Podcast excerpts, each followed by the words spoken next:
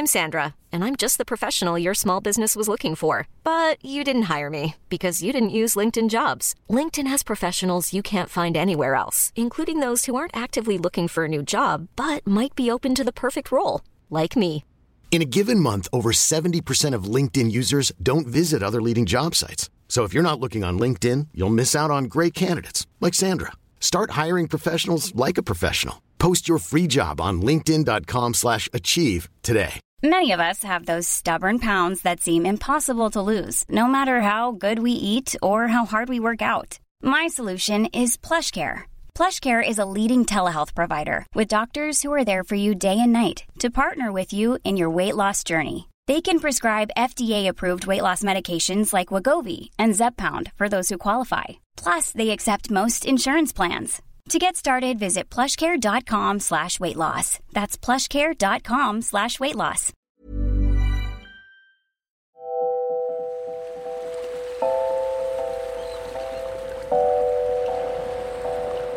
Women of the Seas. Le podcast des aventurières de la mer.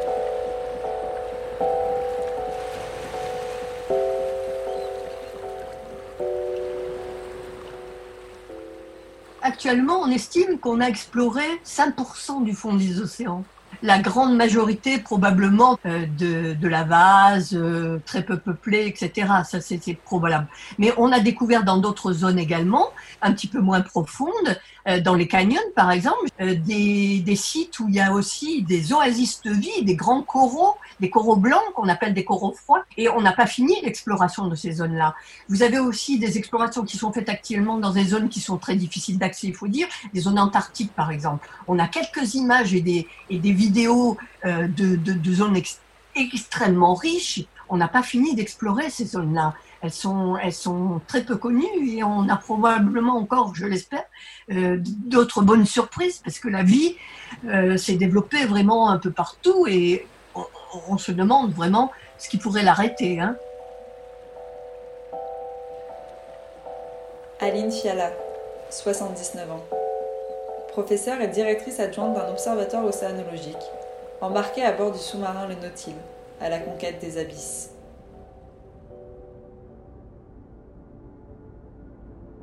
Du plus loin que je me souvienne, moi, je voulais travailler sur la mer. Je ne savais pas du tout ce que j'allais y faire, mais euh, j'étais extrêmement... Euh, J'adorais la mer. J'ai pratiqué la mer même avant ma naissance. Et j'ai commencé euh, l'université en 61 et à l'époque, j'étais à Alger. On était en Algérie. Il y avait un cursus d'océanographie à l'université. Donc mon projet, c'était de faire ce cursus. Malheureusement, on a dû quitter euh, l'Algérie en 62 à la suite de l'indépendance. Et j'ai commencé à ce moment-là l'université à Jussieu qui venait d'ouvrir. Et par chance, il y avait un programme de DEA d'océanographie biologique. Ce DEA d'océanographie, euh, le directeur, Pierre Drache, euh, en 65, a pris la direction de, du laboratoire Arago, la station marine de Benioux-sur-Mer. Et il euh, m'a proposé de venir y faire une thèse. Et c'est comme ça que je me suis retrouvée donc euh, au laboratoire et où j'ai fait ma, ma carrière. Ma spécialité, c'était l'écologie au départ.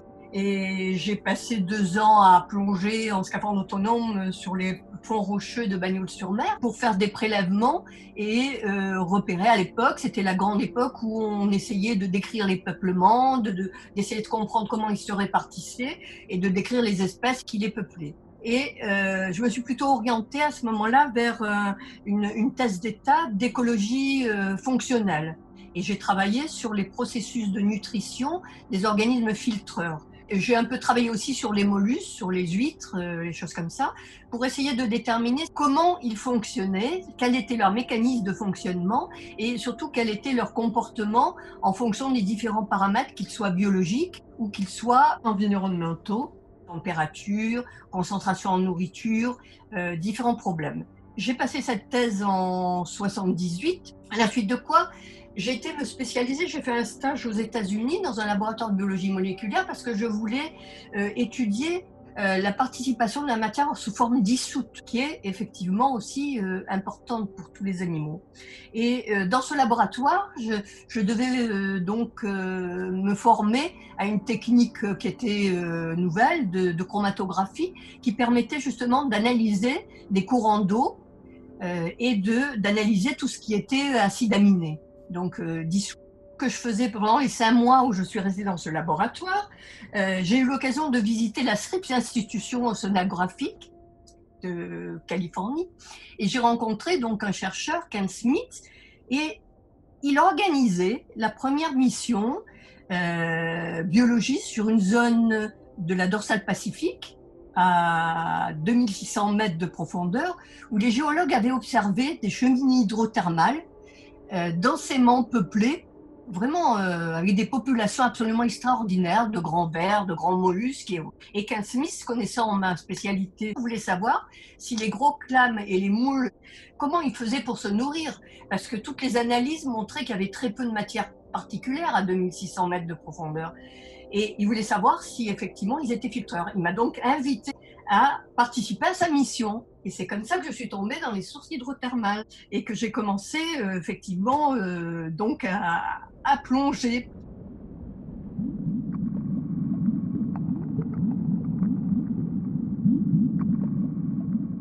Mais je vous remercie d'avoir accepté si vite de venir, messieurs. Tout cela est étonnant. Ah non, tournesol. Trifon tournesol.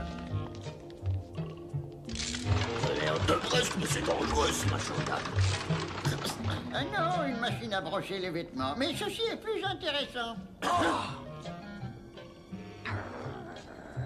Un requin Et voici mon appareil à explorer le fond des mers. Comme vous pouvez le constater, messieurs, c'est un requin submersible. Il est équipé d'un moteur électrique et, il peut descendre à 300 mètres. Il est muni de réservoirs d'oxygène pour deux heures de plongée. Et maintenant, je vais vous montrer comment il fonctionne. Et oh, oh, oh.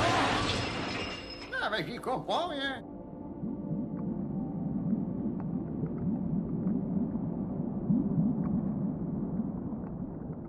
L'océan, c'est un, complexe, hein, c'est un milieu complexe qui est fait de chimie et de biologie. Et euh, les biologistes essaye de comprendre tous les mécanismes qui font que comment ces peuplements s'établissent, comment ils fonctionnent et quels sont les cycles de matière, quels sont les cycles d'énergie euh, au niveau des différents modèles que l'on peut rencontrer. Travaille aussi bien sur des modèles locaux, c'est-à-dire sur nos, nos, côtes, quoi, en étudiant le plancton, en faisant des suivis à long terme, par exemple, euh, que dans des zones tout à fait différentes, parce qu'il y avait des, des modèles à, à, étudier. Par exemple, au laboratoire, on a beaucoup travaillé aux îles Kerguelen, en Antarctique, parce que le modèle antarctique est un modèle en lui-même de fonctionnement qui nous permet de mieux comprendre comment euh, fonctionnent certains domaines. Et euh, les sources hydrothermales, et eh ben voilà, euh, je les ai trouvées partout dans le monde. Et c'était des modèles biologiques, c'est-à-dire euh, on essaye de comprendre un peu comment fonctionnent. Et euh, en particulier, les sources hydrothermales, et eh ben nous ont apporté vraiment un renouvellement dans nos façons de voir par le, le benthos profond, c'est-à-dire les profondeurs. À un moment, on pensait que plus on allait en profondeur, plus la vie se raréfiait. Or, on, s'est trouvé confronté à des oasis de vie, littéralement, hein, dans des zones très profondes, jusqu'à 6000 mètres de profondeur, dans des zones particulières, évidemment, euh, euh, localisées, qui étaient des zones tectoniques, là où vous avez de l'énergie. Et euh, c'est comme ça qu'on a été amené effectivement à développer toutes sortes de recherches, qu'elles soient géologiques, chimiques ou biologiques.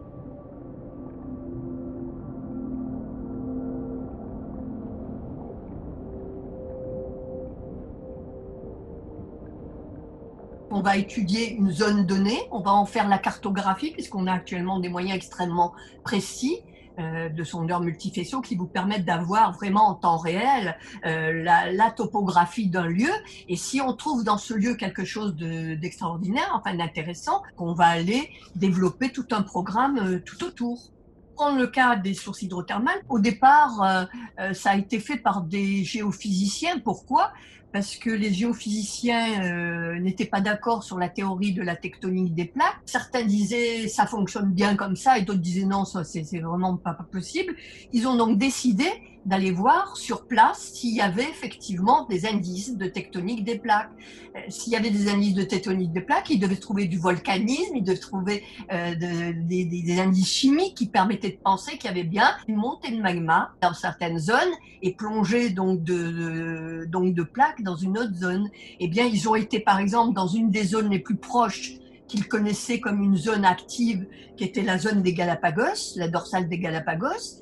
Et c'est là qu'ils ont couvert euh, d'abord les preuves, effectivement, que la tectonique des plaques était vraiment réelle, alors qu'on n'avait qu'une hypothèse simplement. Hein, C'était uniquement une hypothèse théorique euh, que Haas avait formulée en 64.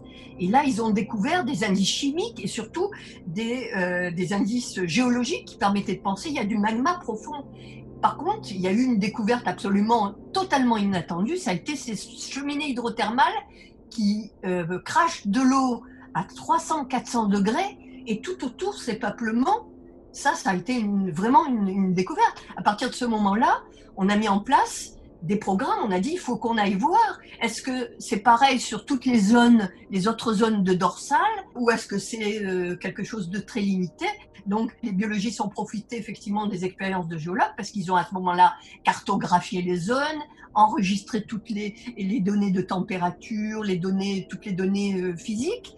Et nous, on arrivait avec des données déjà précises de cartographie. Et donc, on pouvait situer des zones. On était sûr de trouver des cheminées et des peuplements. Franchement, les biologistes ne s'attendaient pas du tout à trouver une vie pareille. Il faut bien vous dire que donc dans ces sources hydrothermales, vous avez de l'eau qui sort, mais c'est pas une eau pure, c'est une eau chargée en minéraux, en métaux lourds, un cocktail de métaux lourds où, on pensait pas que la vie soit possible. En fait, ces zones euh, reculent, le, le, disons, la résistance de la vie, quoi. C'est pour ça que ces modèles nous ont intéressés. En dehors du fait qu'on se demandait comment ils pouvaient fonctionner, il y avait très peu de matière organique et beaucoup de toxiques et beaucoup de gaz l'hydrogène sulfuré, c'est un gaz dans lequel on peut pas, on peut pas vivre.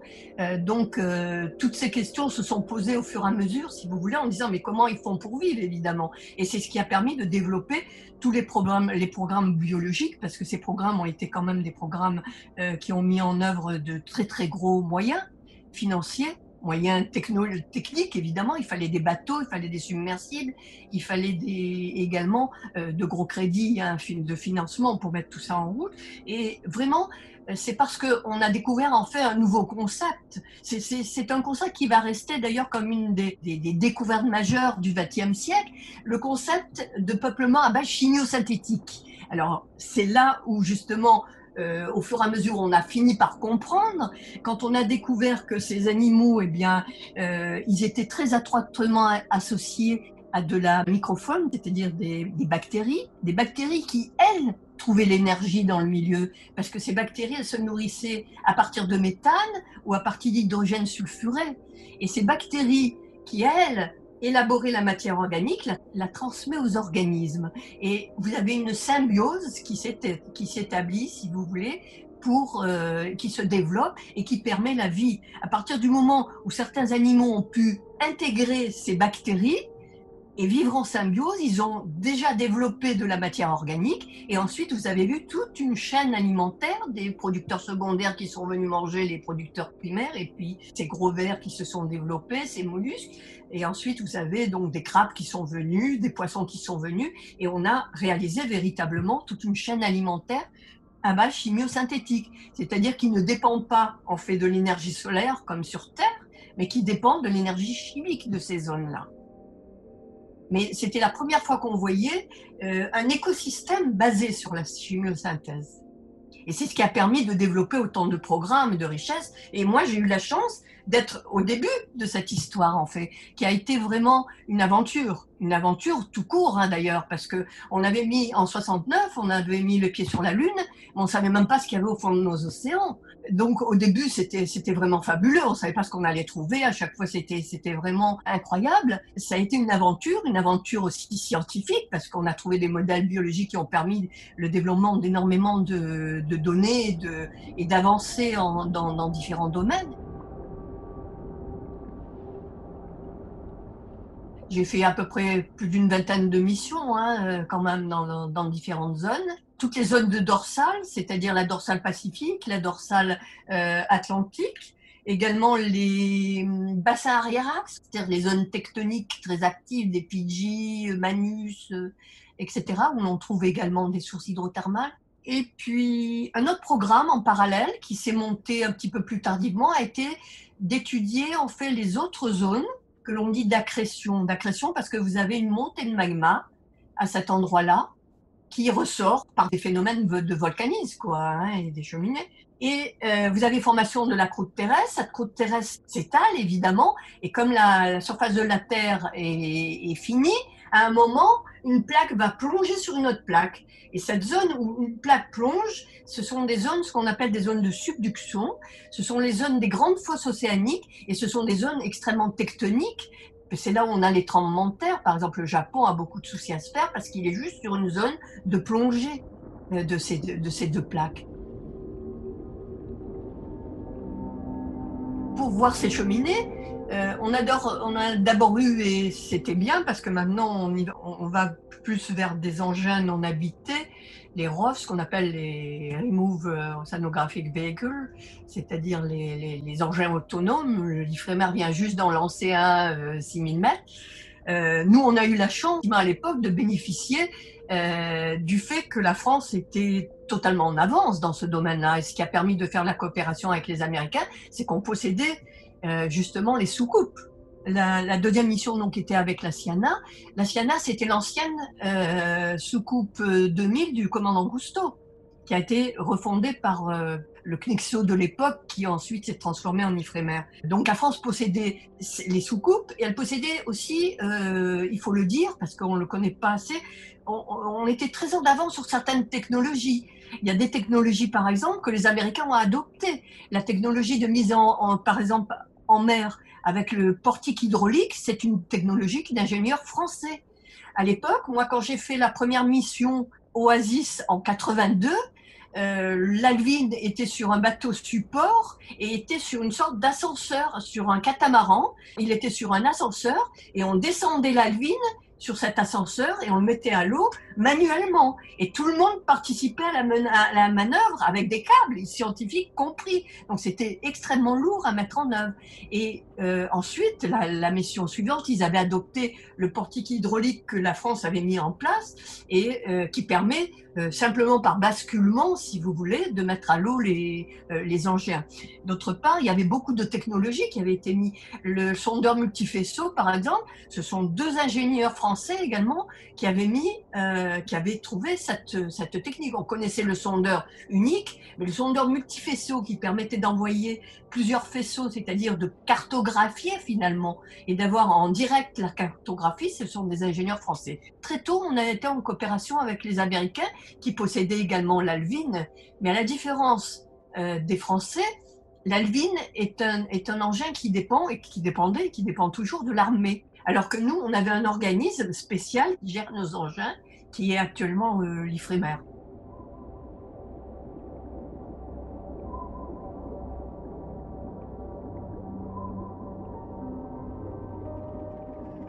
rejoint le navire euh, Port de France donc pour la mission euh, de la fosse de la Barbade. Et donc euh, ce navire pouvait embarquer un équipage de à peu près, je crois, 15 personnes et jusqu'à 25 scientifiques. C'est un bateau qui à l'origine était un chalutier. C'était quand même assez, assez sommaire, notamment pour les, les cabines. On était parfois dans des, dans des, à 4 ou 5 dans des dortoirs, littéralement. Hein.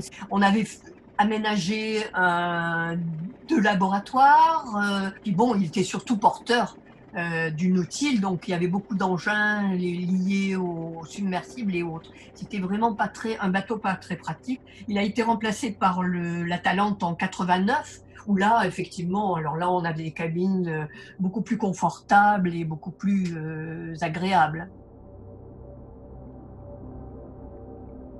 Les missions de Manon et Notiperc avaient en commun le fait qu'elles euh, étaient menées par des géophysiciens, hein, c'est-à-dire que les maîtres d'œuvre étaient des géophysiciens qui euh, donc euh, voulait étudier ces zones tectoniques profondes qui sont généralement des volcans de boue hein, euh, à ce, ce moment-là. Leur problème, c'est que euh, dans ces zones-là, vous avez, euh, dû au moment tectonique, vous avez des compressions. On a des sédiments hein, dans ces zones-là, c'est- de la vase profonde. Et ces, ces sédiments sont compressés par ces mouvements tectoniques et vont expulser des fluides. Et ces fluides, si vous voulez, sont pas des fluides comme les cheminées hydrothermales, ce sont des fluides froids, bien sûr, très froids même, 2 degrés, 4 degrés, et euh, qui sont chargés également en méthane et en hydrogène sulfuré. Et, c'est pour ça que ça les a intéressés, parce qu'il y avait le, le problème des méthanes, du méthane sous forme de clatrate, c'est-à-dire des méthanes solides. Et ils recherchaient ces zones-là parce que c'était sûr que c'était des zones actives. Leur problème, c'est que ces zones-là, les fluides percolent, mais d'une manière euh, très discrète. C'est-à-dire qu'on n'arrive pas à les localiser. Et c'est pour cette raison qu'ils ont invité des biologistes. Pourquoi? Parce que dans ces zones-là, dans les zones tectoniques euh, actives, eh bien, vous avez des peuplements importants également de mollusques ou de vestimentifères, enfin de vers, et qui indiquent en fait ces zones de, de fluides. On n'a pas d'autres, pratiquement pas d'autres indices, sinon évidemment il faut faire des, euh, analyses chimiques euh, approfondies. Et donc euh, les biologistes étaient à même de localiser par leurs observations les zones plus actives parce que c'était des zones où on voyait du sédiment réduit et où on voyait du sédiment réduit, eh bien vous voyez des, grands des grands mollusques, des grands clames qui euh, d'ailleurs comme un clamodrome et qui se déplacent. Hein, ils ont un, un, pied musculé, ils se déplacent et ils viennent dans ces zones-là. Donc les, biologistes étaient très importants à bord et ils devaient localiser, cartographier euh, ces zones, euh, ces zones parce que c'était des zones actives et ils en profitaient bien sûr pour faire euh, des prélèvements donc et les fixer pour études ultérieures, soit dans l'azote liquide pour la biochimie, soit en microscopie électronique, donc pour étudier les bactéries à l'intérieur de ces organismes. Par exemple, à la mission Manon, j'ai fait trois plongées au cours de cette mission pour justement faire des repérages de, zones.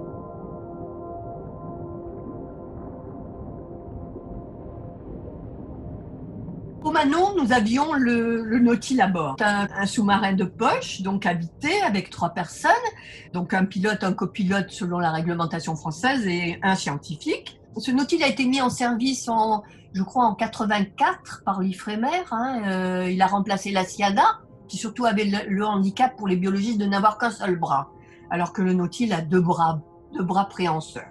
Il est, connu le Nautil, hein, c'est une forme de cigare, alors que beaucoup plus, euh, c'est pas une forme de soucoupe, c'est une forme de cigare. Il est bien connu parce qu'il a plongé sur pattes du Titanic euh, à 3800 mètres de profondeur, donc en 87. Tous les submersibles de poche, ce sont des boules de titane, des, sphères de titane de 2 mètres 24, euh, d'une épaisseur de 6 cm. Et vous avez percé donc d'un sas d'entrée et de sortie, bien sûr, parce qu'il faut rentrer et sortir. Et vous avez trois hublots qui permettent l'observation. Des hublots de 15 cm, hein, ils ne sont pas très grands. C'est des, hublots avec des verres extrêmement épais, évidemment, qui peuvent résister. Alors, le Nautil a été prévu pour résister, pour aller jusqu'à 6000 mètres. En fait, il peut aller beaucoup plus profond, bien entendu, mais la réglementation, on ne dépasse pas euh, 6000 mètres. Et euh, il est équipé en dehors de ça, vous avez un habillage tout autour qui fait à peu près 8 mètres de, 8 mètres de long. Vous avez des batteries, évidemment, pour euh, l'énergie. Euh, vous avez des ballasts pour la, maintenance et puis surtout pour, pour pouvoir remonter parce qu'on monte simplement en larguant, euh, en larguant du plomb. Donc, il remonte d'une manière euh, naturelle par potabilité positive. C'est tout. Hein, il n'y a pas d'autre système. Hein. Ensuite, vous avez des moyens euh, d'éclairage parce qu'il fait, il fait pire. Donc, vous avez des projecteurs. Vous avez également des moyens d'observation, c'est-à-dire on a des caméras vidéo et des caméras de photo. Et on peut à l'intérieur euh, vraiment visualiser ce qu'on prend en photo ou, ou en vidéo. Donc, on est chargé évidemment des photos et des vidéos. Et euh, vous avez également des bras qui permettent de saisir. Par exemple, les clames, on les saisissait avec les, avec les bras euh, pour les mettre dans un, panier euh, donc biologique, qui permettent de, soit de déposer du matériel, des engins de, pour faire des prélèvements d'eau, par exemple, des bouteilles de prélèvement d'eau, des bouteilles de plancton, au début, on n'avait pas de système de navigation et on était en contact, il fallait qu'on soit en contact avec le bateau en permanence, ce qui était quand même euh, gênant parce qu'on faisait beaucoup moins de choses. Mais maintenant, les sous-marins sont équipés d'un système de navigation autonome et avant euh, chaque mission, on va émerger des balises, trois balises en triangle dans la zone et euh, le sous-marin est en contact en permanence avec ces balises et avec le, le navire. Et puis, on a également une liaison euh, VHF qu'on peut effectivement utiliser euh, avec le bateau si nécessaire. De temps en temps, on donne quand même euh, un contact pour montrer que tout va bien et qu'il n'y a pas de problème. À bord, euh, on avait systématiquement une entrevue avec les pilotes à l'intérieur avant, de plonger. On doit rentrer à l'intérieur du, du submersible et le pilote va vous expliquer euh, comment ça se passe à l'intérieur, hein, quels sont les, différents instruments, euh, vous vous familiarisez avec le matériel parce qu'il y a énormément d'électronique hein, à l'intérieur euh, du sous-marin, et il va vous montrer comment, en cas de problème avec le pilote, mais disons que dans le sous-marin français c'est moins le cas parce que si le pilote a un problème, il y a toujours le copilote qui peut prendre le relais. Mais enfin bon, on montrait, en tout cas moi à l'Alvin, on m'a montré comment larguer tout ce qui était autour de la sphère en dernier recours, évidemment. Hein, si c'est vraiment, on peut plus faire autrement. Le pilote est HS, euh, il est, il plus euh, fonctionnel. Euh, vous êtes dans une situation où vous êtes complètement bloqué. Euh, à ce moment-là, en haut, on vous donne l'ordre d'appuyer sur les boutons et on vous montre comment déclencher pour faire partir tout l'habillage, tout le ballast, enlever le plomb et, et, ensuite la sphère, elle remonte naturellement par elle-même. Donc on vous récupère en surface. L'autonomie, c'est à peu près 8 heures, c'est l'autonomie des batteries. Mais vous avez 120 heures de sécurité au cas où. En général, les plongées ben, ont été entre 5 heures et 7 heures. Au début, elles étaient plus longues et puis après, elles ont été plutôt raccourcies à 5 heures, euh, 5 heures maximum sur le fond. Le scientifique, lui, euh, il a un plan de travail que lui a donné le chef de mission. Donc, il a un certain nombre de, soit d'observations, ça dépend si c'est des, plongées d'exploration. Donc à ce moment-là, on marche en permanence, on explore, on repère, on prend des photos, des vidéos. Ce sont les pilotes et le copilote qui conduisent l'appareil et qui manipulent les bras. C'est-à-dire tous les prélèvements sont faits parce qu'il faut effectuer une certaine dextérité puis un certain entraînement pour manipuler ses bras. Et euh, c'est le, ce sont les pilotes et ou éventuellement le copilote qui, euh, qui manipule. Par contre, le scientifique donne les instructions au pilote et au copilote quand il s'agit de s'arrêter à un endroit s'il a vu quelque chose d'intéressant ou de prélever ou de faire une photo. C'est nous qui déclenchons l'appareil de photo ou la vidéo en fonction de effectivement de ce qui nous intéresse. L'observation se fait par les hublots qui grossissent, hein, qui grossissent un petit peu puisqu'ils sont euh, concaves par le, la caméra de contrôle. On a une caméra de contrôle qui, enregistre en permanence là où vous allez. On avait choisi, comme c'était un volcan de boue euh, rond, on avait choisi de faire une croix comme ça. Donc j'ai fait des explorations en croix pour délimiter les, limites euh, du, système, euh, repérer les endroits actifs. Donc on avait là énormément de, on avait des clames, mais on avait aussi des éponges tout à fait extraordinaires d'ailleurs parce que ce sont des éponges car, carnivores qu'on ne connaissait que de grottes. On a repéré, on a fait des, euh, des prélèvements d'eau on a fait des prélèvements avec le carottier de sédiments et des prélèvements bien sûr euh, biologiques. Il y avait une caméra qui de toute façon filmait en permanence et une autre qu'on pouvait déclencher sur des points bien particuliers qui nous intéressaient. On est tellement intéressé par ce qu'on fait que de toute façon, euh, on pense même pas qu'on a 6 km d'eau au-dessus de la tête et qu'on est dans un milieu qui est complètement euh, anormal, mais on est tellement euh, intéressé par ce qu'on fait, et puis dans l'action, euh, qu'on ne pense pas vraiment à autre chose. on s'arrête à, moitié chemin pour manger un sandwich quand même, parce qu'on a embarqué des sandwichs, on va pas sans rien. Et, mais sinon, on passe son temps à, à observer, à travailler et à être actif. Donc on n'a pas le temps de penser à vraiment autre chose, croyez-moi. Et d'ailleurs, en remontant, je me souviens que l'émission Manon, on était tellement fatigués que moi, je me suis endormie quasiment en quittant le fond. Il faut dire qu'il faut deux heures hein, pour descendre à 6000 et deux heures pratiquement pour remonter. Je me suis endormie sur le fond, je me suis réveillée, on était pratiquement en surface. Sinon, en descendant, on peut regarder de la vidéo, on discute avec les pilotes, euh, on a le temps de préparer les choses, de revoir le programme.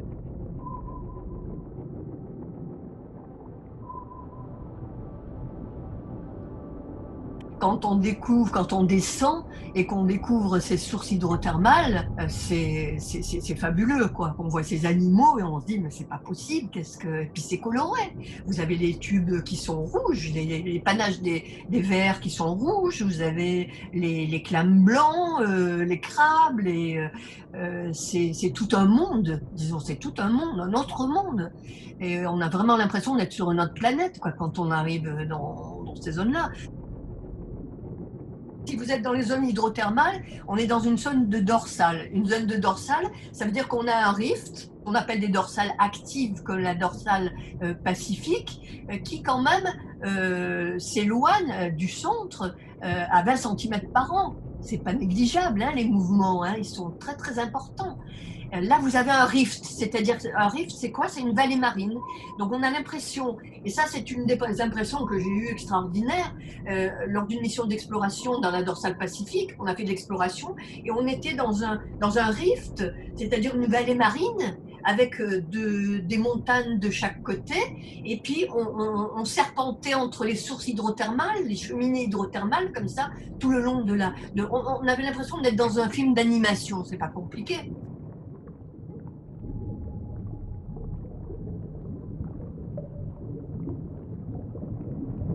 J'ai retrouvé ça euh, en allant en Islande, dans le nord de l'Islande.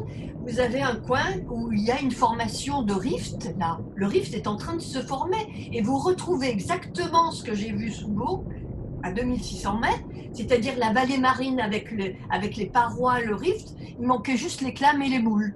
Mais c'est exactement ça, et les cheminées actives, bien sûr. Alors ça, c'est dans les zones hydrothermales. Maintenant, dans les zones effectivement euh, de subduction, dans les fosses, c'est de la vase, de la vase, de la vase à perte de vue, quoi. C'est des milieux extrêmement qui vous paraissent très froids, euh, c'est sombre, c'est la nuit, et qui vous paraissent très inhospitaliers. Et voir ces animaux, qui, qui sont ravis apparemment de vivre dans ces zones-là, euh, c'est quand même incroyable.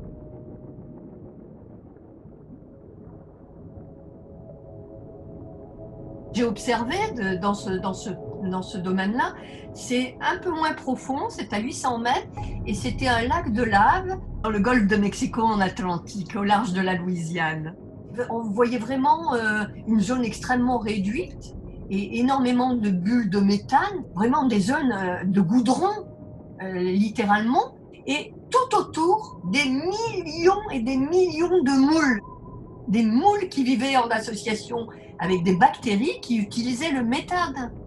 Mais c'était noir, c'était goudronneux, c'était froid. Et pourtant, des millions de moules.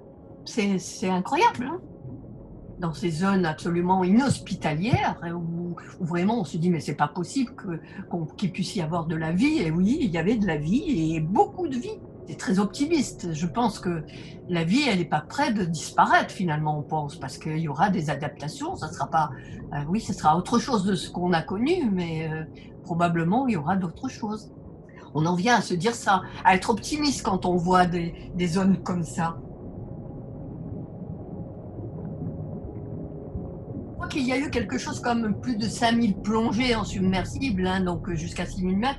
Personne n'a rencontré de monstres marins. Ça, c'est un point. on, voit, on voit des requins, on voit des, gros requins, on voit des, grosses bêtes, des gros euh, euh, des formes tout à fait étonnantes. La plupart du temps, on voit rien du tout parce que c'est des, tranches d'eau euh, très importantes. Mais par contre, on a l'occasion dans certaines zones, par exemple dans, euh, dans les zones du fosse du Pérou, qui sont très riches au point de vue biologique, des, beaucoup de bioluminescence, énormément d'animaux luminescents. Et ça, c'est toujours un plaisir, de, évidemment, de voir euh, ce spectacle du plancton luminescent, les, les, méduses, les poissons, certains poissons. Euh.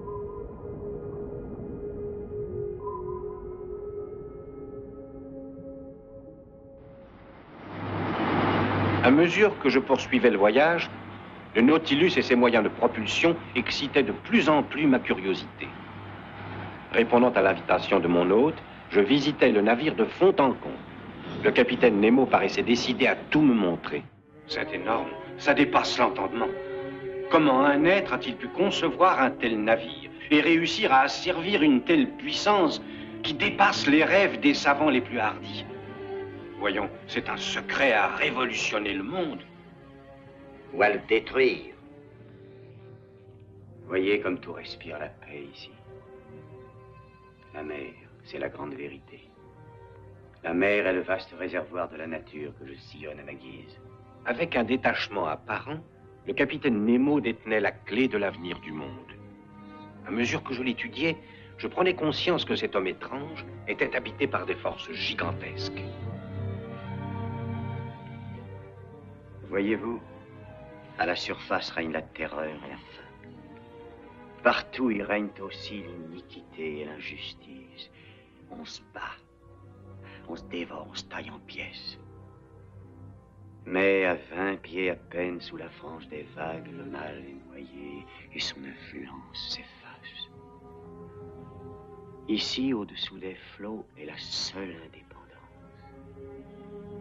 J'y suis libre. Imaginez ce que l'homme ferait s'il contrôlait des machines telles que ce submersible.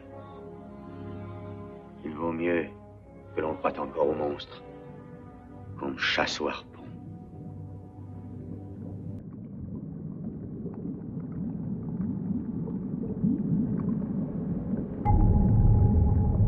Lors de ma plongée, il s'est trouvé qu'on a battu un record parce que euh, on avait perdu une balise. Elle avait cessé d'émettre.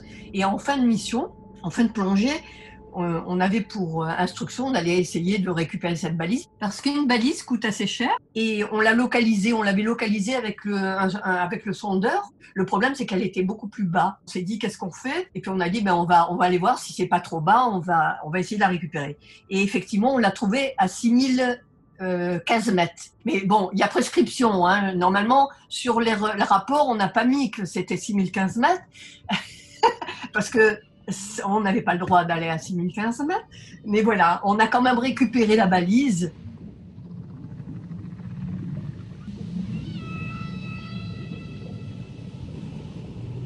ça m'a beaucoup apporté. Moi, d'abord, ça m'a apporté un parcours euh, passionnant, passionnant d'un point de vue humain parce que j'ai rencontré énormément de collègues scientifiques à qui j'ai collaboré. Euh, d'un point de vue scientifique, des modèles biologiques extraordinaires sur lesquels on a travaillé avec mon équipe. Euh, on s'est plus focalisé sur ces mollusques, hein, puisque ça a été notre modèle pour comprendre d'abord comment ils se nourrissaient. Donc, on a trouvé cette fameuse symbiose. Ça a été extraordinaire de trouver ces bactéries à l'intérieur de la bug qui expliquaient tout, en fait ils n'étaient pas vraiment pas filtreurs, c'était pas des organismes filtreurs, c'était des organismes qui vivaient grâce à leur symbiose, donc ça a été extraordinaire. Et puis la deuxième question qui s'est posée, c'est comment ils résistent à la toxicité. J'ai des étudiants qui ont travaillé en thèse sur les problèmes de détoxification, de détoxification des sulfures notamment, parce que normalement, euh, les sulfures, c'est toxique, on ne peut pas vivre avec des concentrations de sulfure. Et pourtant, ils ont développé des mécanismes, on a travaillé sur ces mécanismes, et on a travaillé également sur les mécanismes de détoxication des métaux, parce que vous avez des cocktails de métaux qui sont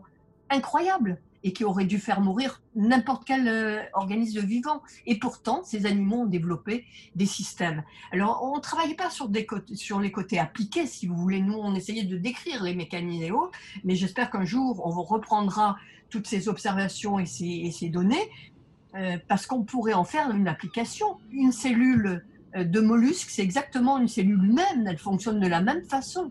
Et on pourrait avoir euh, vraiment des modèles de mécanismes de détoxication en observant ce que font justement ces animaux.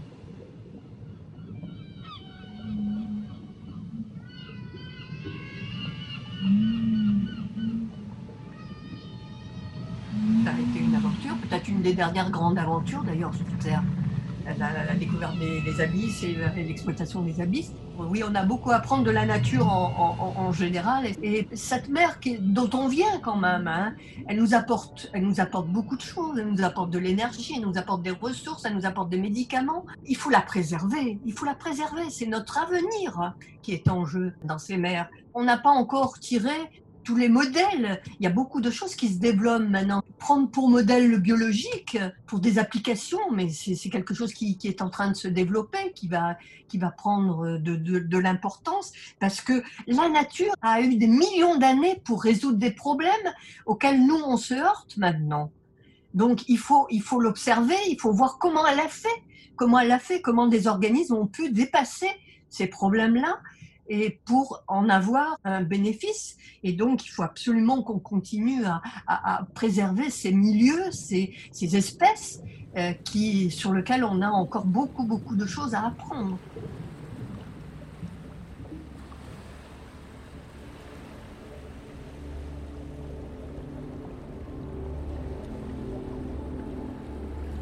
Aline a publié plus d'une centaine de papiers scientifiques et a notamment rédigé le guide sous-marin de la Méditerranée.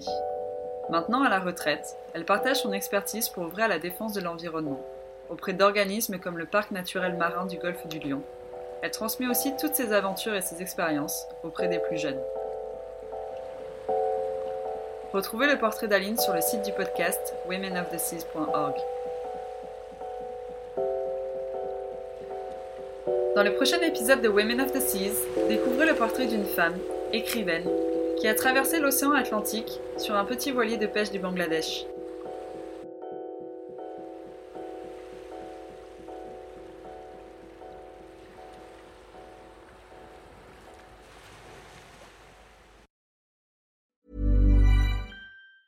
Ever catch yourself eating the same flavorless dinner three days in a row? Dreaming of something better? Well, HelloFresh is your guilt-free dream come true, baby. It's me, Kiki Palmer. Let's wake up those taste buds with hot, juicy pecan-crusted chicken or garlic butter shrimp scampi. Mm. Hello Fresh. Stop dreaming of all the delicious possibilities and dig in at HelloFresh.com. Let's get this dinner party started. How would you like to look five years younger? In a clinical study, people that had volume added with Juvederm Voluma XC in the cheeks perceived themselves as looking five years younger at six months after treatment. Look younger, feel like you. Add volume for lift and contour in the cheeks with Juvederm Voluma XC. Reverse signs of aging by adding volume to smooth laugh lines with Juvederm Volure XC. For important safety information and to find a licensed specialist, visit juvederm.com. That's J U V E D E R M.com. Not for people with severe allergic reactions, allergies to lidocaine, or the proteins used in Juvederm. Common side effects include injection site redness, swelling, pain, tenderness, firmness, lumps, bumps, bruising, discoloration, or itching. There's a risk of unintentional injection into a blood vessel, which can cause vision abnormalities, blindness, stroke, temporary scabs, or scarring. Talk to a licensed specialist to find out if it's right for you.